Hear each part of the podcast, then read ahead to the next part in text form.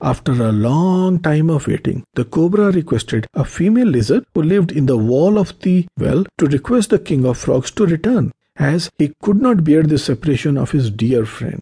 The lizard conveyed the message to the king of frogs, who replied, Madam, please convey to him that I will never return to the well again.